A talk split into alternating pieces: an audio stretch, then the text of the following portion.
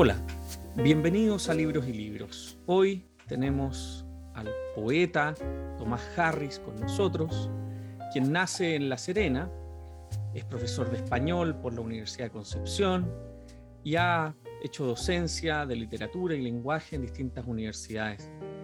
Actualmente es jefe de ediciones de la Biblioteca Nacional de Chile y algunas de sus principales publicaciones, porque en realidad son muchas más que estas que voy a describir aquí, son em, en el ámbito de la poesía, Zonas de Peligro en 1985, Diario de Navegación en el 86, El Último Viaje en 1987, Zipango en el 92, Noche de Brujas y otros hechos de sangre en el 93, Los Siete Náufragos en el 95, Encuentros con Hombres Oscuros el 2006, Lobo el 2007, Perdiendo la batalla del Ebrio 2013, Un Heimlich, Poemas de Amor, Deseo y Muerte el 2019, Gesta de Lobos el 2019 y el 2021 con la UDP acaba de publicar La Memoria del Corazón Además, el poeta Thomas Harris ha recibido el premio al Consejo del Libro, el premio municipal de poesía, el premio Casa de las Américas y el premio Atenea. Ha sido una larga presentación, pero es necesaria cuando nuestros invitados son personas de la relevancia de Thomas Harris.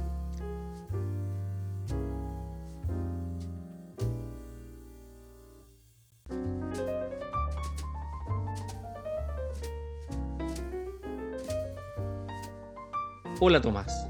Hola Pablo, muchas gracias por la presentación eh, exhausta y exhaustiva y, gracias también por la invitación a tu programa.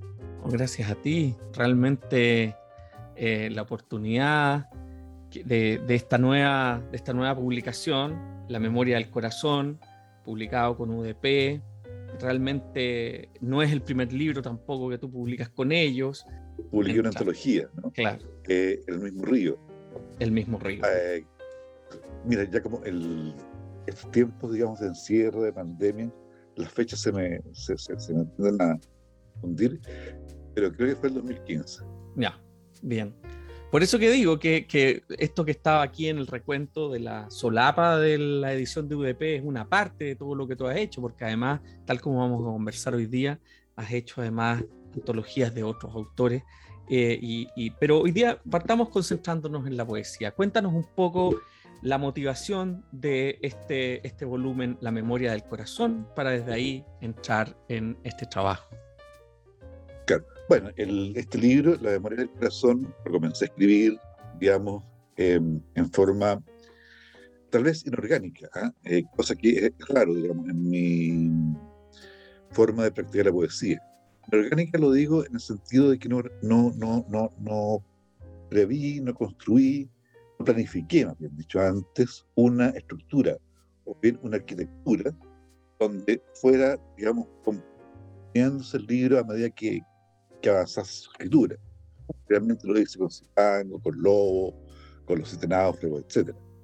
Ahora, eh, a mí me, me acomodaba mucho más digamos, esa, esa forma de escribir, ¿no? Con la arquitectura media, dado que esa arquitectura obedecía, ya sea, no sé, a, fundamentalmente a un tópico o, o, o, a varios tópicos entrecruzados, donde finalmente, a medida que avanzaba en la escritura, eh, sabía dónde iban quedando cada uno de los textos, los poemas o los textos de prosa, esa es la modalidad.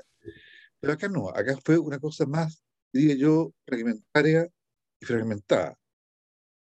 Ahora, puede haber sido justamente porque fueron textos que iban obedeciendo, digamos, no voy a decir a una contingencia, pero sí a mi propio eh, sentir el día a día, desde que eh, nos confinaron o nos confinamos, cada uno con, mm con su experiencia, cuando comenzó todo esto ¿no? en, 2000, en, el 2020. ¿no? Cuando, cuando comenzó esto, me refiero por supuesto a la, a, la, pandemia. Eh, yo escribir, o sea, suelo escribir, digamos, eh, diariamente, ¿no?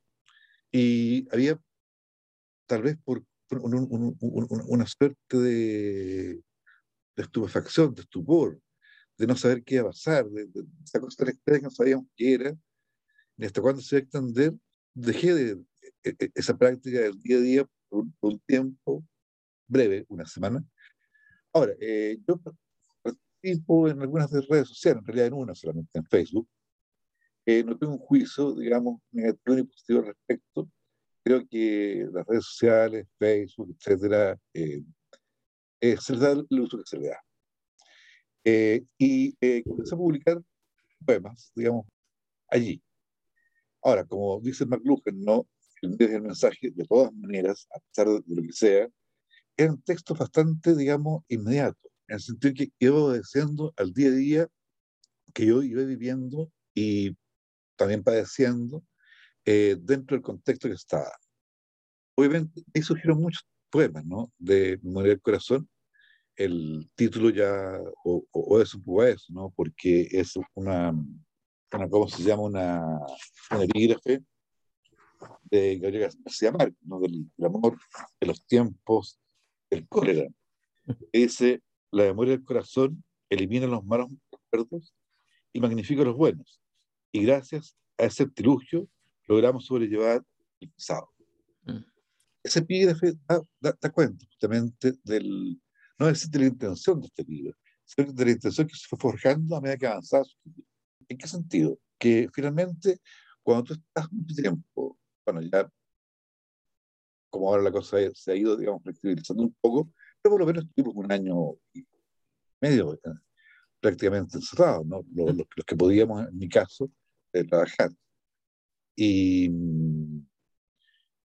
y cuando tú estás mucho tiempo, digamos, en, en tu casa, bueno, tú te veo ahí con tus libros, estoy con mis libros también, teníamos series, películas, pero finalmente la, la, la, la mente está funcionando de una manera distinta, de una manera distinta a la cotidianidad, digamos, a la que estábamos acostumbrados y que tal vez no recuperaremos, pero de alguna forma iremos avanzando en, una nueva cotidianidad, en una nueva forma de ser. Pero la memoria, y cuando elegís ese, ese epígrafe, la memoria del corazón, el título del libro, eh, es una memoria emocional, una memoria sentimental, es una memoria del cuore, por decirlo de alguna manera, es una memoria más que de lo intelectual, yo diría de lo lírico, en el sentido, digamos, de, mm, del pensarse desde el yo, y de no escatimar tanto, digamos, aquellos sentimientos que te va provocando, que me fue provocando todo este tiempo. Bueno, eso queda clarísimo en el libro. Es, es, muy importante la precisión que tú haces sobre la cuestión lírica, porque precisamente uno dice al leerlo, eh, o lo que me maravilló básicamente al leerlo, es que llegas a ponerlo a uno en el límite de, un tipo de lirismo que a uno de, de, una cierta manera a veces lo hace rebotar en el sentimentalismo, pero al mismo tiempo uno dice, y después vuelves a otra cosa y a otros modos que en el fondo producen una lectura que es muy rica y que a mí me parece que hay que de alguna forma celebrarla. Este libro te empuja a través de poemas de amor, de poemas eróticos, eh, de recuerdos, de visitaciones de, la vida pasada, tal como dices tú, con algo que de alguna manera el siglo XX fue empujando hacia un costado ¿no? de, del lirismo y privilegiando otras formas, por supuesto, que fueron deshaciéndose de estas, de estas imágenes tradicionales.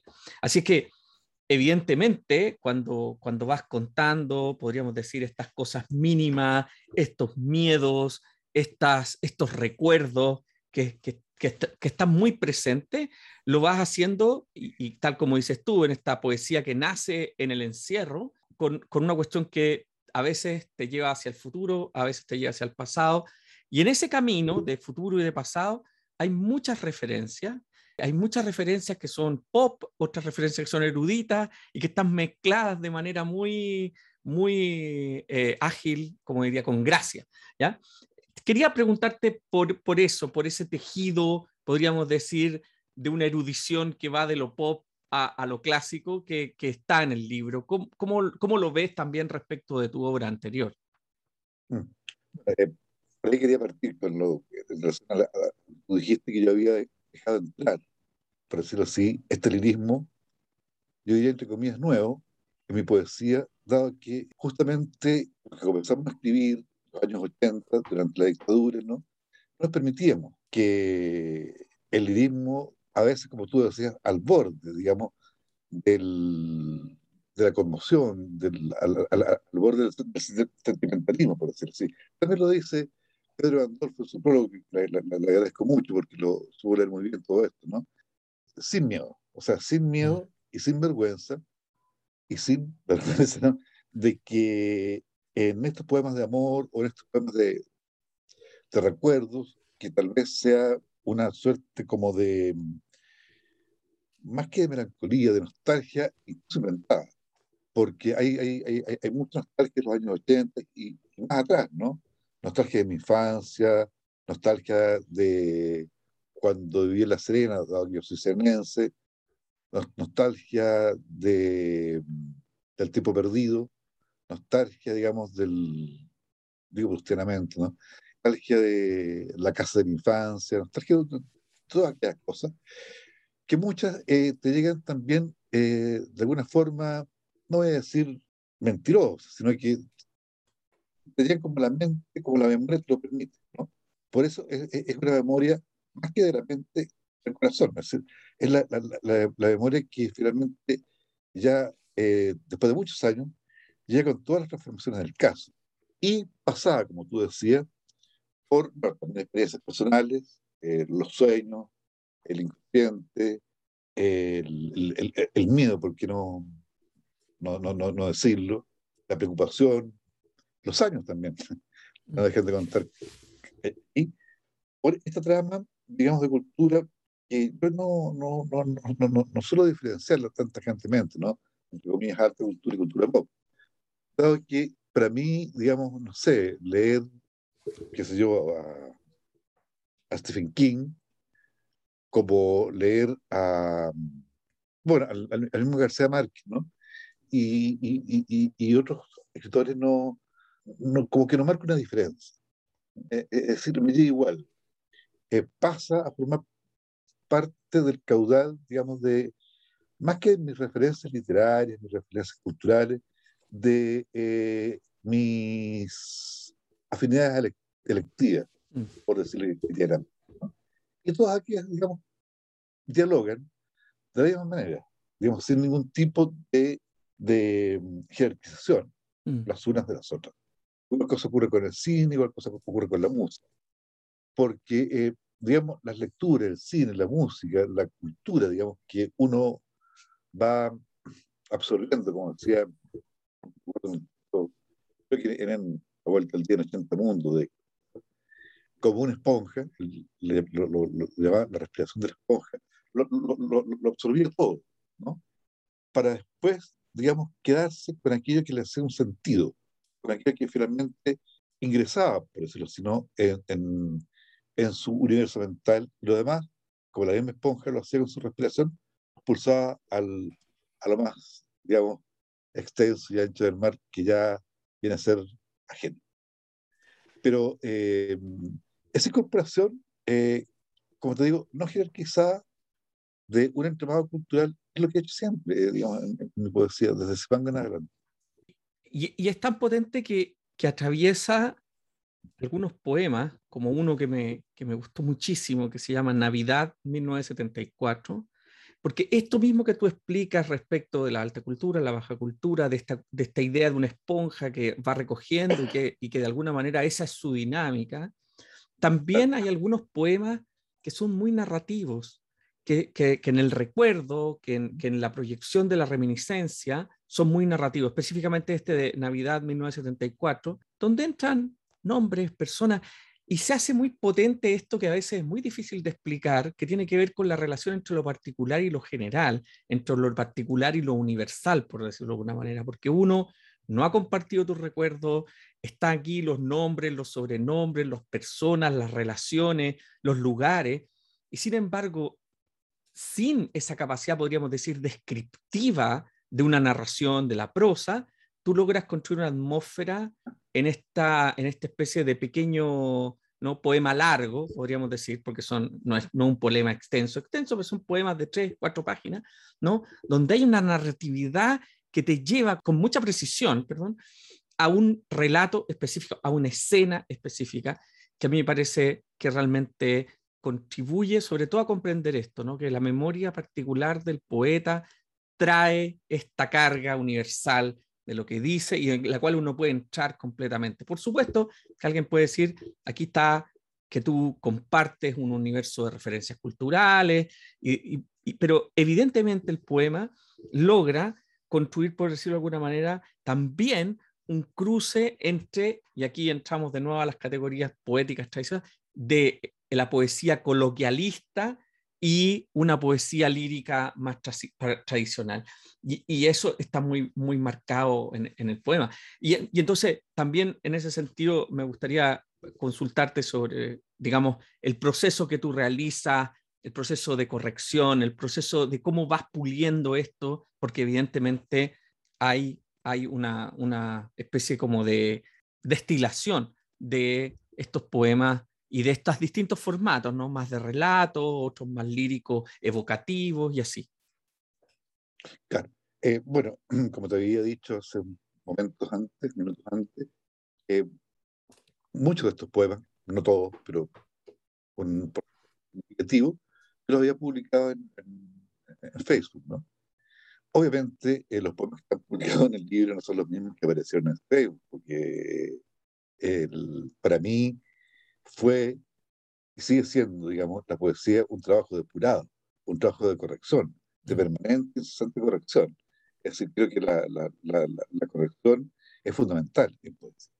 claro, a mí me, cuando empecé a escribir el Cipango, ¿no? creo que es como el libro que cura eh, ese mismo río del que hablo, ¿no? En, que también publiqué con las decisiones UDP, eh, dentro de ese mismo río porque sigo entendiendo la idea, ¿no? Que eh, toda tu poesía es un largo poema, ¿no?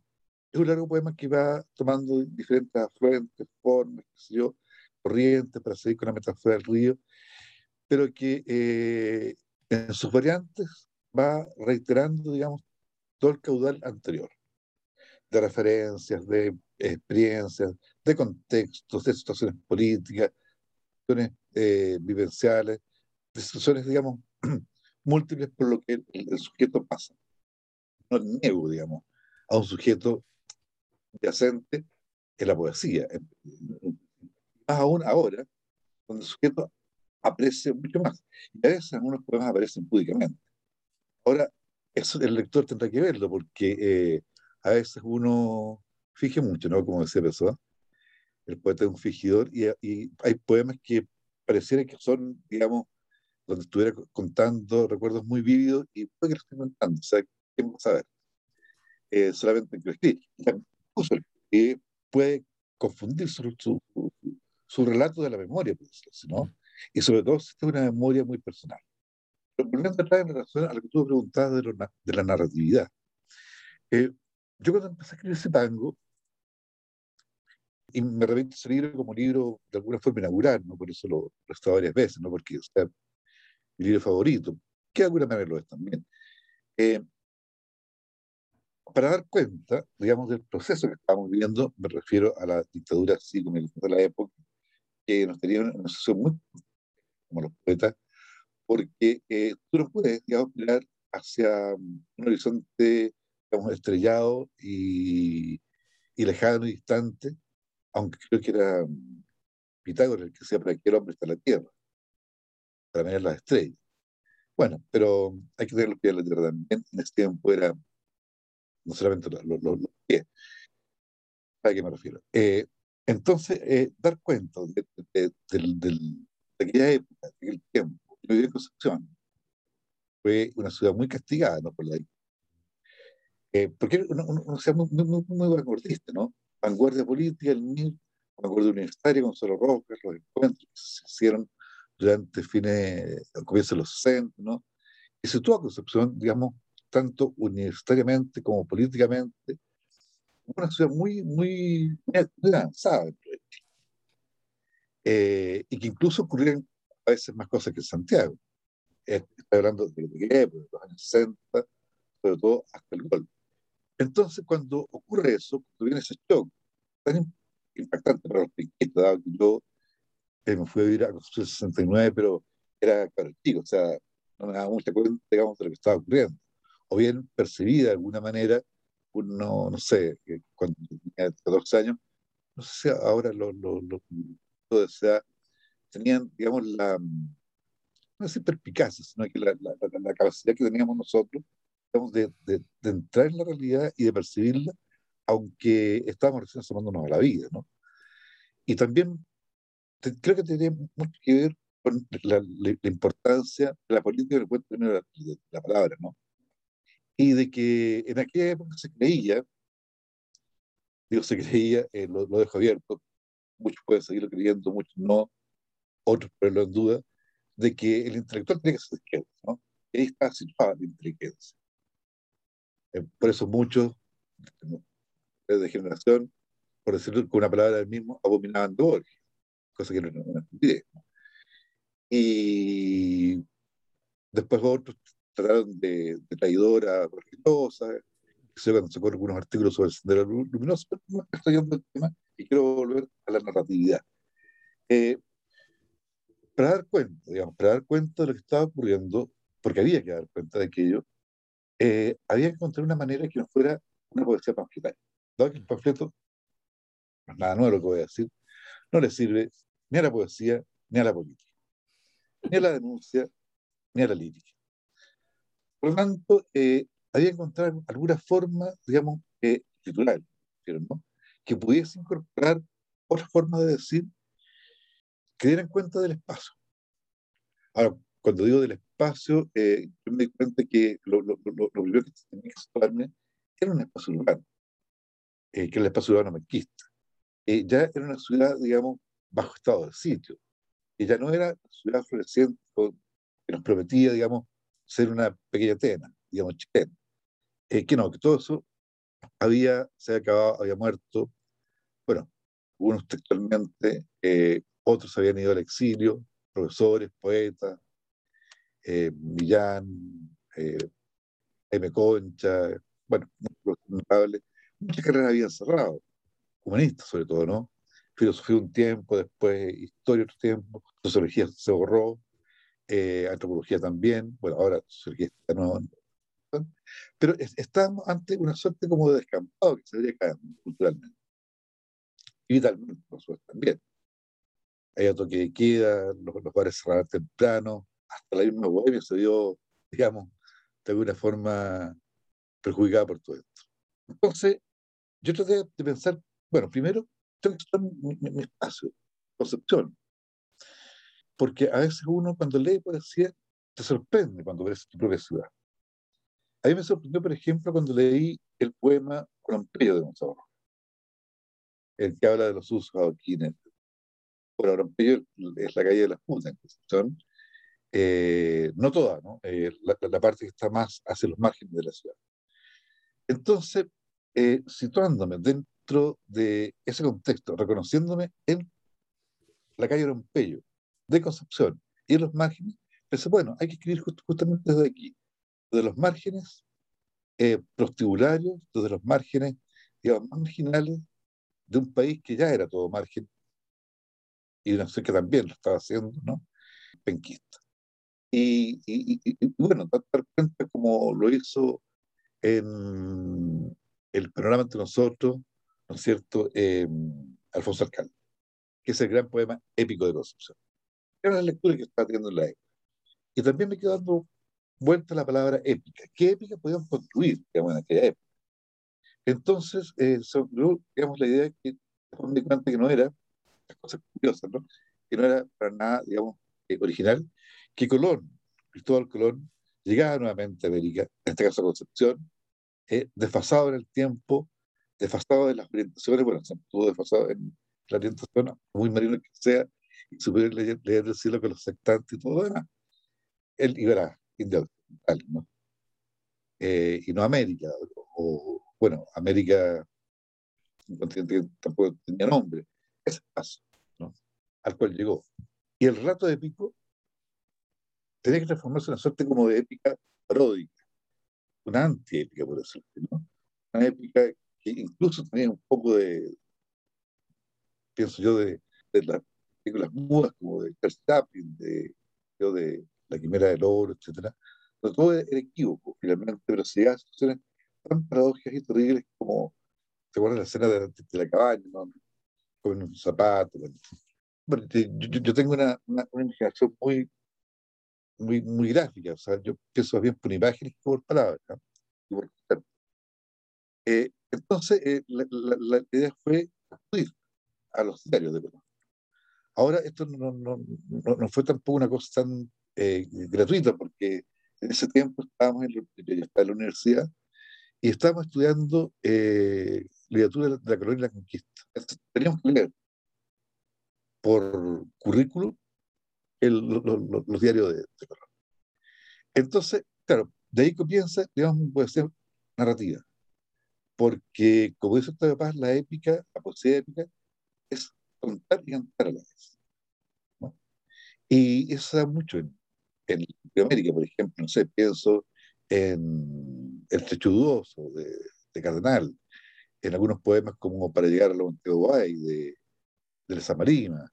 Eh, hay, hay, hay, mucha narratividad en la, en la, poesía latinoamericana, toda que parece que había mucho que contar eh, en un que se conocía a sí mismo y eh, se, se, pensaba a sí mismo, pero también se conocía, se descubría permanentemente día a día, año a año mejor.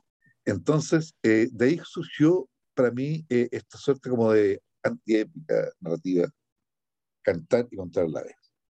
Ahora, claro, en Pango eh, eh, está, digamos, una distanciación pues, enorme, ¿no?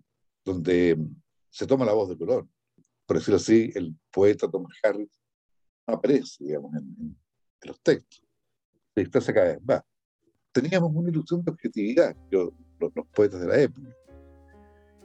Pero incluso de tachadura del nombre, por Luis Martínez, eh, era poesía neobarroca, que leía mucho Sarduña, Gonzalo Muñoz, en una escritura más, más, bien bastante hermética, en calciña, eh, etc. Pero, pero finalmente uno va con, los años, sobre todo los últimos años, ¿no? deseando ser más, más personal, no tener, temerle tanto al maldito yo, como decía el Serán.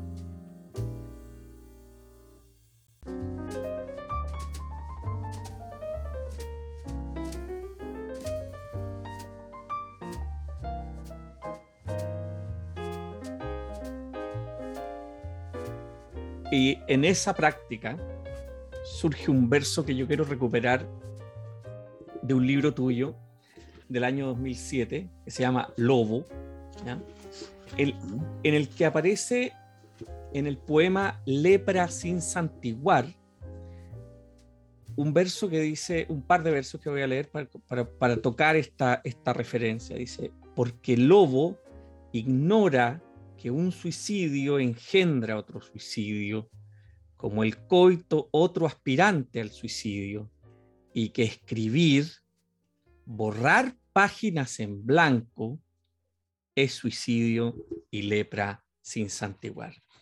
Esa expresión, escribir como una forma de borrar páginas en blanco, que me parece una imagen potentísima negativa, por decirlo de alguna manera, en el sentido positivo del término, pero negativo en el sentido de la metáfora, me parece que está permanentemente en, esto, en estos eh, libros, en estos trabajos, y por supuesto de una manera completamente distinta en el último libro. Pero dentro de estos distintos búsquedas que hemos, eh, luces que hemos tratado de, de dar eh, sobre las formas en que has trabajado, hay un elemento que me imagino que está en Cipango eh, pero que también yo siento que están El Lobo y en otro libro que publicaste recientemente que se llama Gesta de Lobo, que es una especie de alegoría, de figuras alegóricas que toman la voz, que no, que no sería precisamente esa voz del yo que está en, este, en la memoria del corazón, que es una voz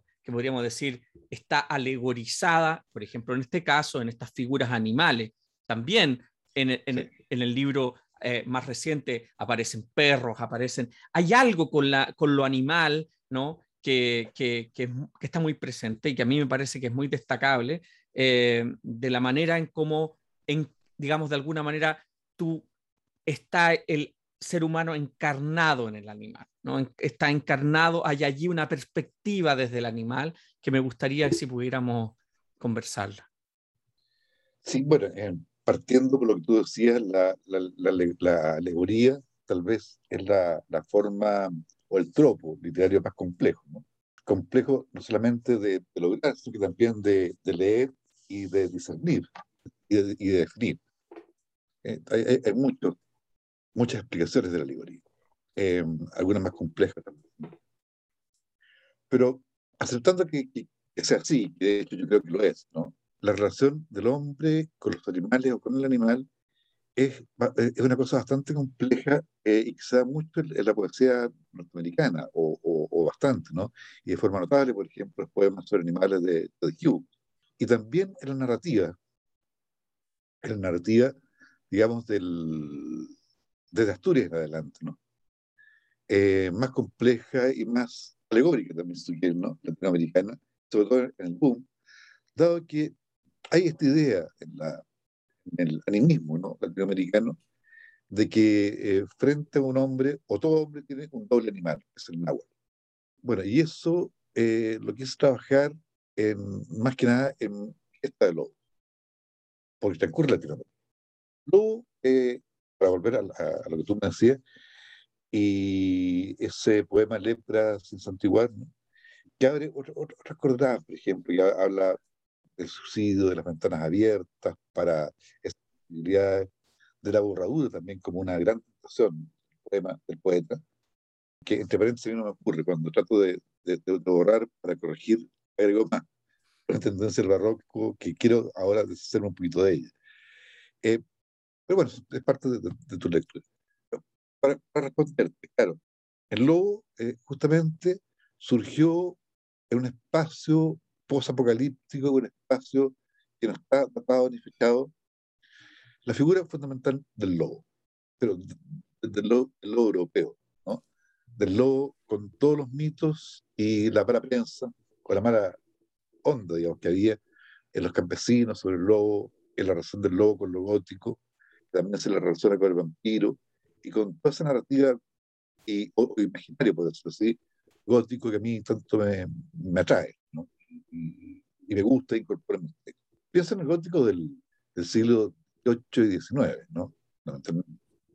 Poemas como El monje de, de Lewis, de Melmoth del Raúl, de Matrin, Hoffman, etc. Entonces, que aquel siglo pródigo, luces negras, que vino después de como reaccionar Ese libro está muy centrado justamente en aquello. ¿no? Es un libro casi gótico, no sirve para tantas cosas, pero un libro que participa de esa sensibilidad gótica, que es la, esta idea loca que se me ocurrió, que un lobo fuera bautizado, o sea, ni por animal ni por lobo, o sea, como se bautizado. Y porque el lobo que aparece allí trata, digamos, de eh, jugar, digamos, con el lector, con lo que hacíamos delante, esa mirada siniestra, ¿no? Yo, ideal en el sentido de la palabra misma, eso que tiene lo siniestro. En lo, pero que también tiene una familia, es monógamo, tiene una loba, se enamora de la loba, le matan a la loba, y después que está de loba, él va en un texto de tránsito a la venganza de loba en América. Entonces, claro, hay también en este comenzaron a aparecer, digamos, estos signos, estos signos que, bueno, que hay muchos de, de los también, ¿no? De reparación dentro del amor eh, destruido, dentro del amor mancillado, ¿no? dentro del amor, en este caso, sacrificado por otros, que generalmente en este caso, en el caso de lo, obviamente, es la Iglesia Católica, o eh, instituciones y mentalidades, porque hay mentalidades eh, similares. Entonces, lo justamente, creo yo, en ese sentido, la transgresión máxima, ¿no? La, transgresión máxima de puritanismo, bueno, los, los, los, no son tan puritanos, pero a, esta forma de entender al erotismo, ¿no? como una, como una, suerte de, bueno, no, un gran pecado, o el peor de los pecados, y que hay que sancionar de, de múltiples maneras, ¿no? Entonces, de, allí surge eh, la figura de lobo, ¿no? Eh, lo, lo, lo, no, no, no, no, es la gran bestia es, la, la, es, es una, una, gran bestia de amor podríamos ir utilizando esta palabra que por supuesto ya hoy día no, no, no, se usa en psicología, pero bueno, a mí me gusta mucho, que es la idea de una pulsión, ¿no? que el, el, el, animal tiene una pulsión, así como el ser humano también tiene pulsiones.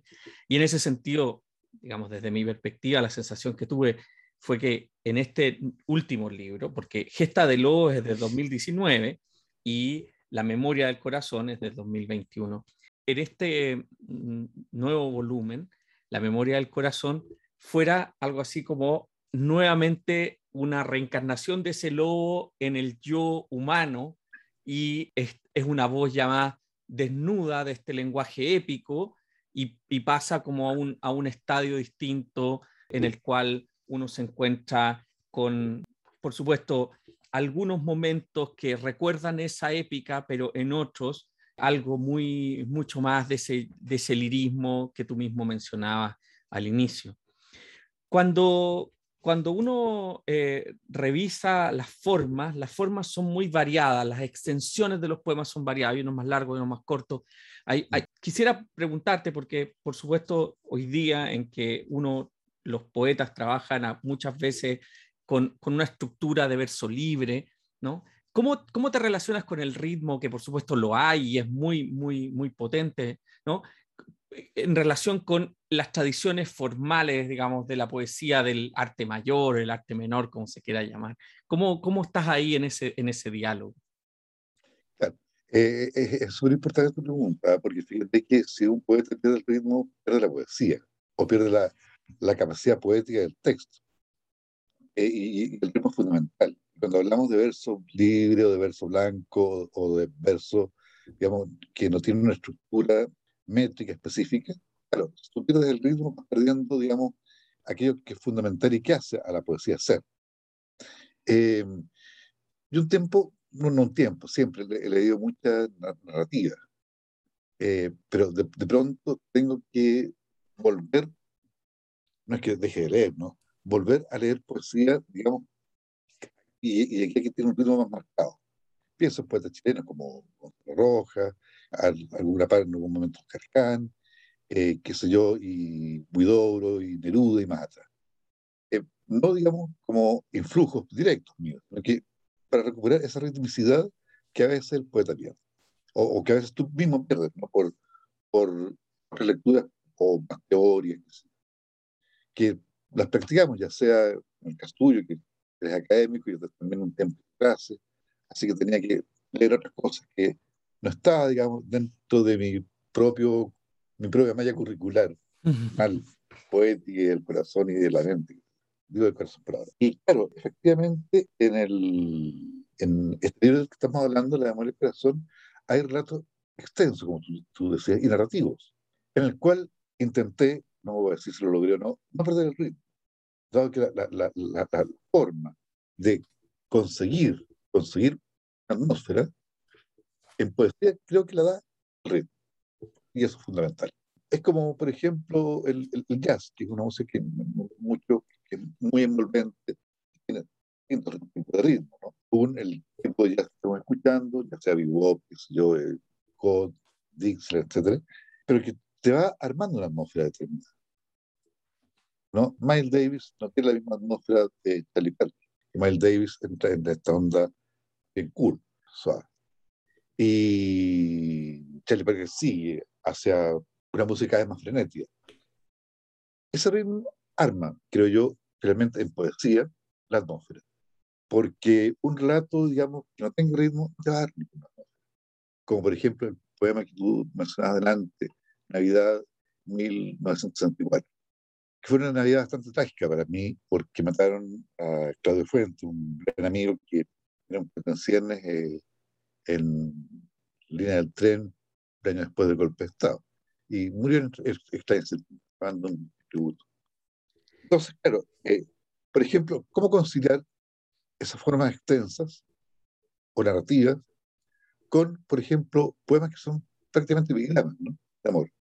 No sé si lo logré o no, porque uno mismo no, no, no, no puede decir, pucha, mira, el tremendo hallazgo que logré, el tremendo logro que mandé, conciliando poemas extensísimos con poemas de, o con poemas epigramáticos, porque la, mayoría tiene ese carácter epigramático, hay por ahí unos que les nombro, los nombro haiku, pero que es una, una parodia, ¿no?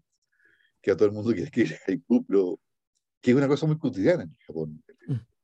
No es algo que, que, sea un, un, logro estético tan preciso. Eh, bueno, creo que lo más importante también dentro de la poesía es conservar el, el, humor. Yo, yo, creo que la poesía tiene bastante sentido el humor. Eh, creo. Ahora bien, volviendo a esa conciliación, creo que se da justamente más allá del ritmo por digamos, ciertos tópicos que van dialogando dentro del libro. Por ejemplo, esta pulsión con el animal, tan cercana, digamos, a la pulsión erótica, tan cercana a la bestialidad, pero también tan apaciguada como en algunos momentos que tiene el, el, el, el libro, ¿no? Entonces, creo que ahí hay, hay, hay un poco de orfebrería también, en el sentido de que, si bien es cierto, al comienzo te dije que este libro lo, no lo armé de una forma arquitecturizada, pero sí, finalmente, tuve que dividir el libro en partes y, y esas partes son, digamos, las que finalmente arman la arquitectura del libro. Creo que la redistribución de los poemas que fueron escritos en diferentes épocas, con distintos estados de ánimo, y de lecturas, y de pulsiones también, y de miedo, como se suele decir, y de, estado lírico, como se, llama. Se me olvidó de. Creo que logré armar en este libro una unidad dentro, digamos, de las diferencias de las formas. Y creo que sí hay algo, me atrevería a decir, que si hay algo que subyace más allá ¿no? que también se dialogan entre sí. Sería el ritmo, ¿no? que, que, es un ritmo que surge, ya sea, bueno, de la organización de la región, del ritmo, perdón, del, empenímico, es la, la, la, palabra que se había olvidado, o el eh, o incluso también puede ser de que el, el, hecho de que cuando yo escribo, escribo siempre con música.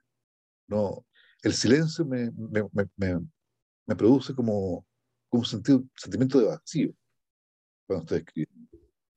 Entonces, bueno, y, y, esa música, eh, no siempre jazz, pero generalmente, bueno, eh, una, una, una, cierta línea.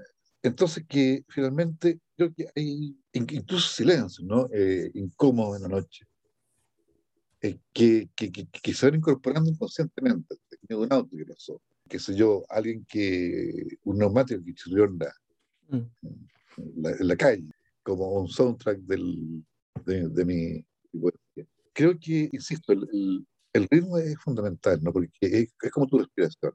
Puede ser asmático, puede ser pausado, puede ser en mi caso, tengo un problema en un tabique, se me, me puedo respirar por el lado izquierdo, o, bien tu, tu habla, o tu hablar, de alguna manera, es más tartamudeante, eh, como en el caso mío, o es más, digamos, fluida, como en el caso de otros, que yo admiro. Pero creo que por ahí va la cosa.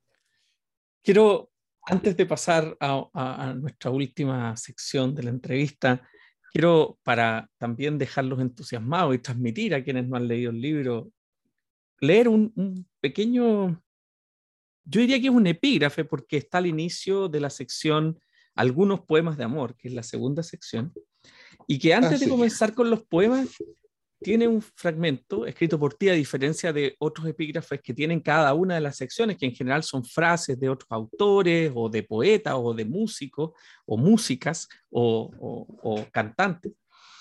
Y dice así, escribir poemas de amor es urgente. Tanto poema odioso e irónico y de supuesta ambigüedad nos lleva al fascismo. Solo los poemas de amor son revolucionarios. Creo que esa, esa entrada, digamos, nos, nos permite también comprender la, la potencia del, del, de este libro, lo que reúne este libro. Y, bueno, y, espero que la gente lo, lo, lo, busque porque realmente toma este libro, La memoria del corazón, publicado con ODP, trae, digamos, un, un contundente mensaje de esta poesía de amor. Eh, gracias, Pablo, por lo que dices, porque me hace mucho sentido, digamos. Pero además de ser un poeta, tú, tal como dijiste, has sido un académico y eh, tienes a tu cargo las ediciones de la Biblioteca Nacional. Y en tu tarea como investigador, has realizado varias ediciones a tu cargo, especialmente eh, puedo, referir, digamos, una que a mí me, toca especialmente, como fue el volumen que hicieron de Luis Oyarzún, también has, trabajado en volúmenes de Gabriela Mistral. ¿Cómo es tu experiencia de trabajo como investigador? No digo en relación con la del poeta, sino que en relación con una tarea que realizas ya hace buenas par de décadas, ¿no? Y, eso me gustaría, digamos, que nos pudieras contar porque eso también construye una, precisión mayor respecto a la figura del poeta, del, ciudadano, del intelectual. Claro. Bueno, yo entré el año 95, agosto del 95, eh, bueno, ya de nuevo tiempo, trabajar al archivo del escritor de la Biblioteca Nacional, que en ese entonces se hizo cargo porque era una sección que estaba un poquito como abandonada en esa época y que reúne mucho material, digamos, original, autógrafo o, bien mecanografiado, que es una práctica que se ha ido perdiendo, escritores chilenos, fundamentalmente. Entonces, eh, con Pedro Pablo, eh, bueno, Pedro Pablo se cargo del, archivo del escritor y eh, me invitó a trabajar en este proyecto. Yo, por supuesto, acepté con mucho gusto y trabajaba muchos años ahí. Claro, eh, cuando tú eh, trabajas con originales, trabajas con archivos, fundamentalmente con archivos, eh, es un trabajo que aparentemente puede ser tedioso en el sentido de que tienes que catalogar, tienes que organizar, tienes que incluso medir los papeles, tienes que ver las características, todo lo demás. Y al final, al final, al final, uno va entrando en los contenidos, entre comillas, ¿no?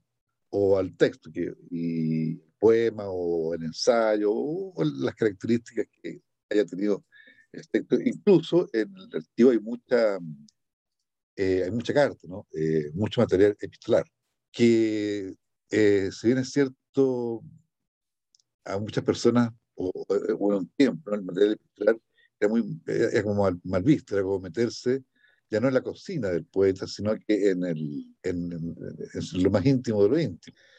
Bueno, ahora que Doris Dana, Doris Atkinson, por mandato de Orizana, se dio todo aquello que, todo el legado que le llevó la Biblioteca Nacional de Gabriel Mistral. Eh, ahí, bueno, hubo un montón de, de, de, cartas en materia epistolar que, bueno, que se ha discutido mucho, ¿no? Ahora y se ha aclarado mucho la relación de ella, de Gabriel Mistral, ¿no? Con Dorizana, su relación amorosa, su relación sentimental, eh, la cotidianidad de ambas, pero se han sacado dos libros, uno que sacó Pedro Pablo Seik, Segers, que sacó de Daniel Lacute, que si bien trabaja la misma carta, las miras son distintas. Pero bueno, cada mirada es la del compilador, y eso es lo que le da el carácter del libro. Pero volviendo a lo que tú me decías, claro, eh, justamente tú te vas lentamente, digamos, haciendo editor al leer y al clasificar. Fundamentalmente al clasificar todo este material, digamos, ahí, tocado, inédito, que tal vez nadie ha leído, salvo el, el, el autor, ¿no? Y un, bueno, y en el, caso de mucha viuda, que ahora se los regalo, porque e-, eran fardos, realmente eran fardos de papel. Que, que, como te decía, clasificar, medir, catalogar, archivar, y, bueno, y todo esto tiene cierta ciencia, ¿no? que no es cosa de llegar Y más aún ahora, ¿no? que yo ya no estoy en el archivo lector, ahora estoy en la edición de Biblioteca Nacional, con las nuevas formas de catalogación más de punto, por decirlo, sino, eh, porque antes lo hacíamos todo a mano. Llegamos a la era la computación, yo diría que el 96, 97. Bueno, pero de ahí todo se vino como un gran luz, mm. ¿no? Mm. Tecnológico, electrónico. Tanto sí que se, no la muerte del libro, cosa que afortunadamente no ocurrió.